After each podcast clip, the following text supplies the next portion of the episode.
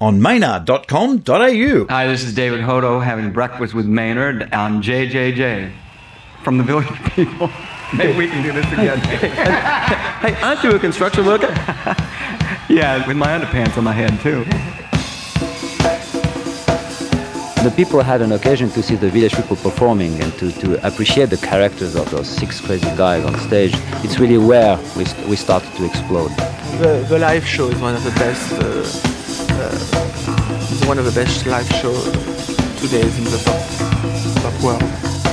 David, uh, the construction worker, comes out of a train or a bathroom, and uh, well, fixing his pants, sorta. And uh, he comes to the front, and then Randy comes out of uh, some swinging doors, uh, like a saloon. He stumbles out of the saloon. And uh, next comes Alex, who rides his Jeep across. Who trots across on his Jeep? Thank you, Alex. and uh, next comes Glenn, the Leatherman, who does a nice little uh, routine with his whip. I don't know what he means by that, but. Uh, and then comes Felipe, who comes out of the teepee and starts a lot of trouble. and they all kind of start surrounding and fighting with uh, Felipe. And then I have to come out to stop everything because I'm a policeman, right? I have to keep law and order. And uh, I ride across on a motorcycle, sort of,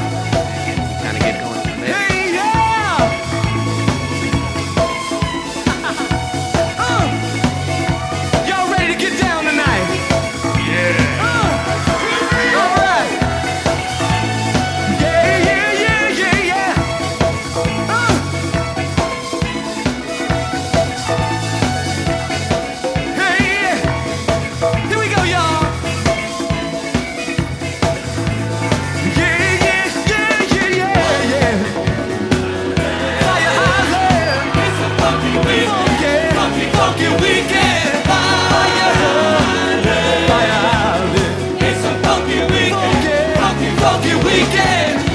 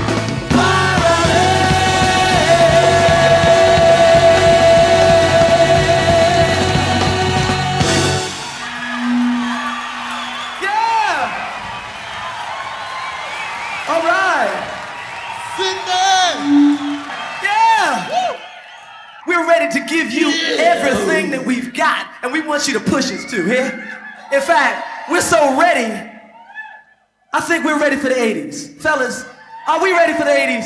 Oh. Yeah. yeah. Can I count it off? One, two, one, two, three.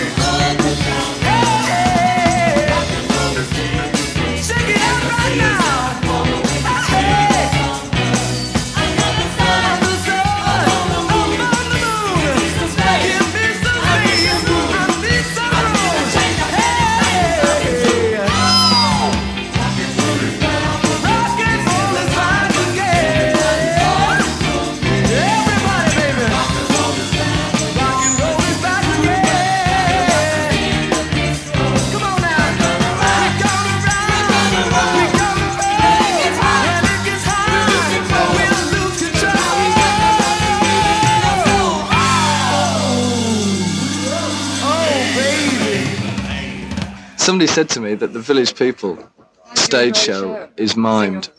What do you say to that?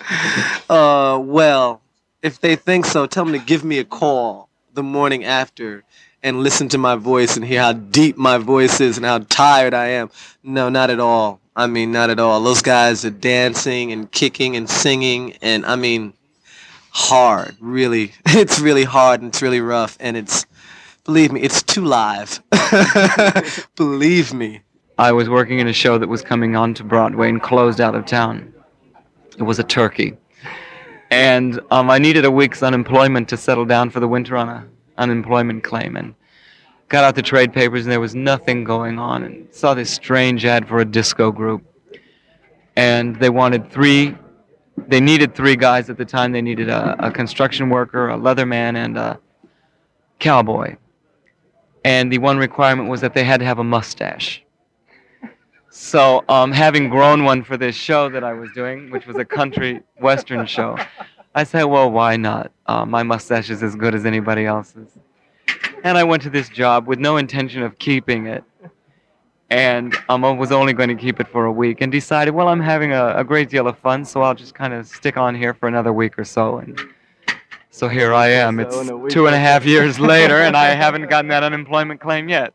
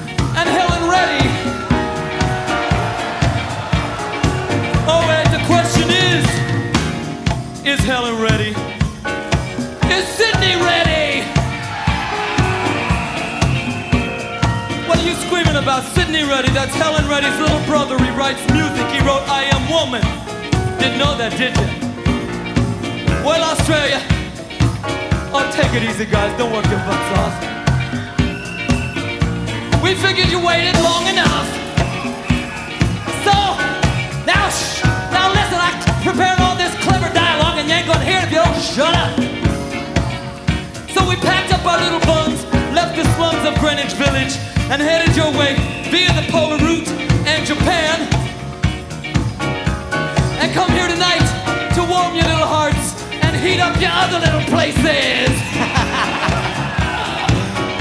what you are witnessing this evening is about an hour, an hour and a half or so of foreplay. You're gonna have to go home this evening and finish it off, because we got a headache tonight. But I can guarantee you one thing. If we don't do anything else tonight, we're gonna make you hard. Let me finish! Of hearing! We're partially deaf ourselves. Been known to feel out entire conversations, if you know what I mean. Well, enough of the clever banter. Let's get to why you're here. Now, behind me, you see five, alright, six good reasons why sex, drugs, and rock and roll are not the answer.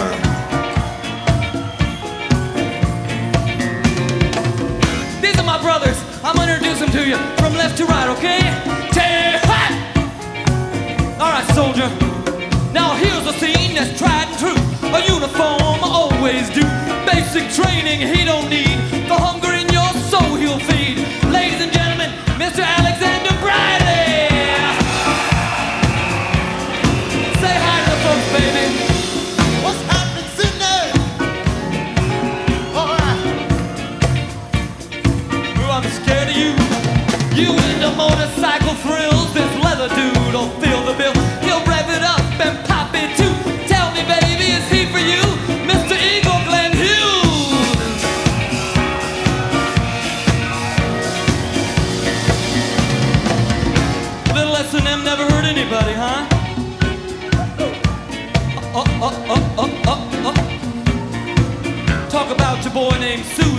Indian man will prove to you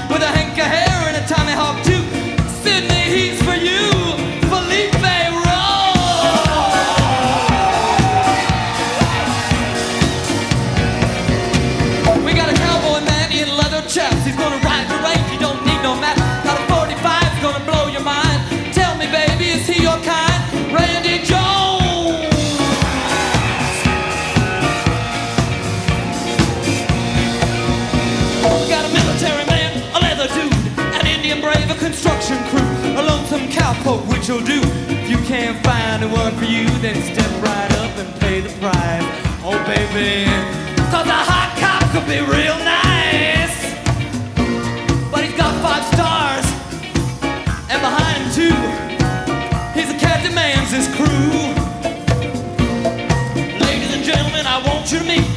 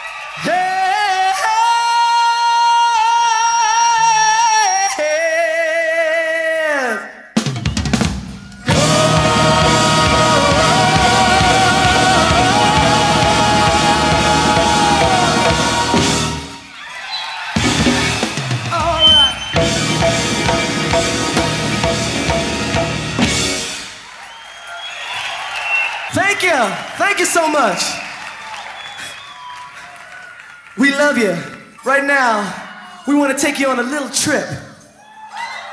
Does anybody want to go on a trip? Well, some of you might be tripping already, but uh, hey, but we want to take you elsewhere, okay?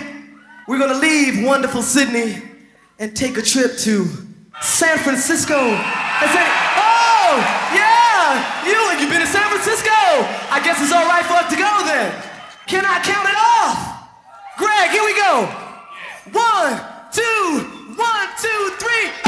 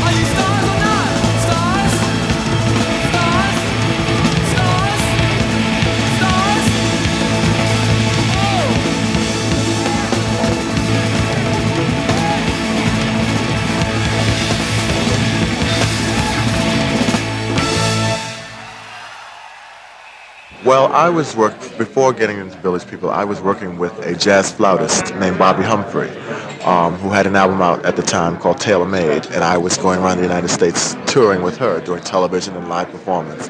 And one night I met a friend of mine, Victor Willis, who was the former lead singer of the group, and he told me about Village People, and he asked me was I interested in joining a group, and that was one of my goals after coming out of college to join, you know, a group at one point in my musical career. So I figured, what better chance than now, you know? Um, so he told me about the audition, and um, he called me up one day and asked me if I was interested. He said, if you are, you've got the job. So I told him, sure. I've done quite a bit in music as far as nightclub work and uh, off-Broadway stuff and studio work.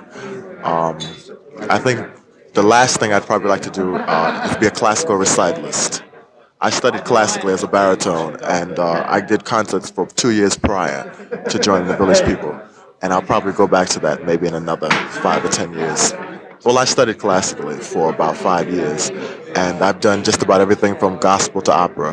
Um, I've been in professional opera companies. I've done classical recitals on my own. I've done studio work. I've done uh, one-man Broadway show, you know, uh, nightclub acts rather. Um, I've done quite a few things, you know, experience along with being uh, a gospel singer myself and recording gospel and all. So I've, I've had my a taste of just about it all, and I'd like to go back to that. I think. Alex, just one last thing. Is there any sort of one Village People track that just gives you that extra special buzz when you do it on the stage?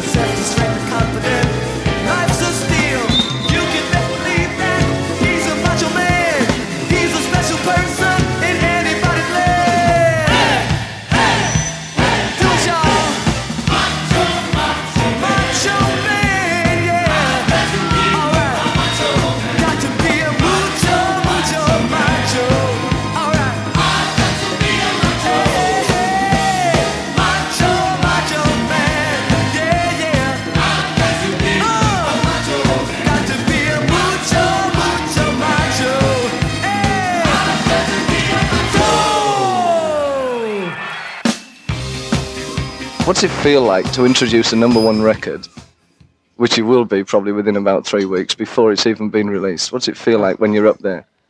Well, I hope so. Um, it's exciting to see the audience getting off on the song. Um, it is the, the title song from our movie, and um, we're very proud of it. Uh, Can't Stop the Music has, has a nice message to it, I think, and especially in, in the, the time right now where, well, with the Ayatollah forbidding music in his country, and um, I think there's a lot more meaning to it than uh, meets the eye, or ear, I should say. The original title of the movie was Disco Land, where the music never ends, was how it started. And um, we hated the title from the beginning. We said it sounds like Disneyland, it sounds like an amusement park. And it's not a disco movie in any way, shape, or form.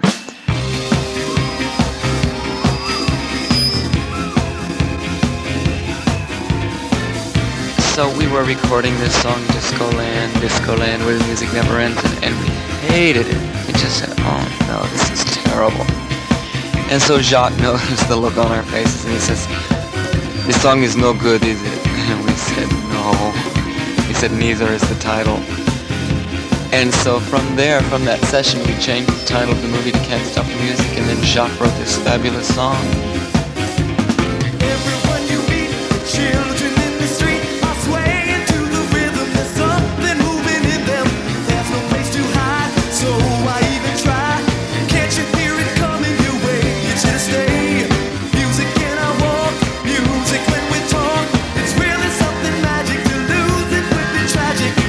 Can't